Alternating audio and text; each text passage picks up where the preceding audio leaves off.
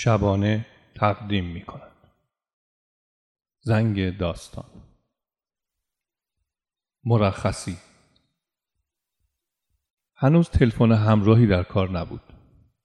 دستگاه خودپردازی سر هر کوی و برزن پیدا نمی‌شد و راهی برای انتقال پول غیر از مراجعه به بانک وجود نداشت.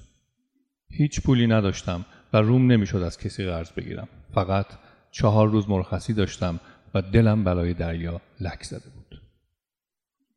دل به دریا زدم و صبح زود اومدم کنار جاده وایسادم. لباس سربازی تنم بود. کل پشتی روی دوشم و برگه مرخصی تو جیبم. هنوز نیم ساعت نگذشته بود که یک تریلی ماکس سوارم کرد. عاشق رانندگی با کامیون بودم. بنز ده تن رونده بودم ولی ماک عالم دیگه ای داشت. دو تا دسته دنده داشت که هر کدوم چند تا حالت داشتن. خیلی در نظر اول پیچیده و غریب می اومد. مثل یه معادله چندین و چند مجهولی بود. ولی اگه یک کم حوصله می کردی از پیچیدگی در می اومد.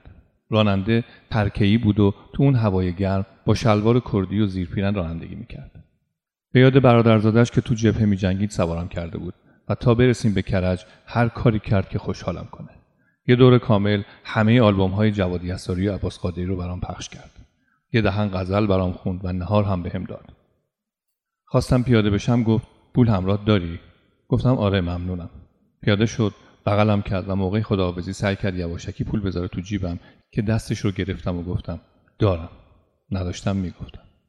نگاهی کرد و لبخندی زد و بعد از چند لحظه رفت پشت کامیون نشست و دور شد. بیرون کرج نگران وایستاده بودم. میترسیدم وسیله گیرم نیاد. کامیون کم تو این مسیر تردد می‌کرد. پیاده راه افتادم و کمی بعد دیدم یه بنز هنایی خیلی تمیز کمی جلوتر تو شونه خاکی وایساد. دو تا شریک بودن که از سر و ماشینشون معلوم بود کسب و کار خوبی دارن. داشتن می‌رفتن انزلی پیش زن و بچهشون که آخر هفته رو خوش بگذرونن. آدمهای باحالی بودن، خوشمشرب و معدب و با کلاس. از حال روزم پرسیدند و از حال روزشون گفتند و اوضاع مملکت و جنگ و گرفتاری و بچه‌ای به سرموشون تو جبهه که دیدم رسیدیم رشت. دعوتشون کردم بیان لنگرود پیش ما با خوشرویی تشکر کردند و برای بدرقه من از ماشین پیاده شدند و اونی که سمت شاگرد نشسته بود آروم تو گوشم گفت پسر جون پول داری؟ گفتم به کسی نگین آره دارم. خندش گرفت. گفتم نگران نباشین ممنونم. اول جاده سنگر وایستاده بودم و دیگه نگران نبودم. باز هم پیاده راه افتادم و چند دقیقه بعد بوغ شیپوری یه خاور 808 توجه هم رو جلب کرد. بچه لاهیجان بود اهل رودبنه. با حال و خوش اخلاق و دست و دلباز.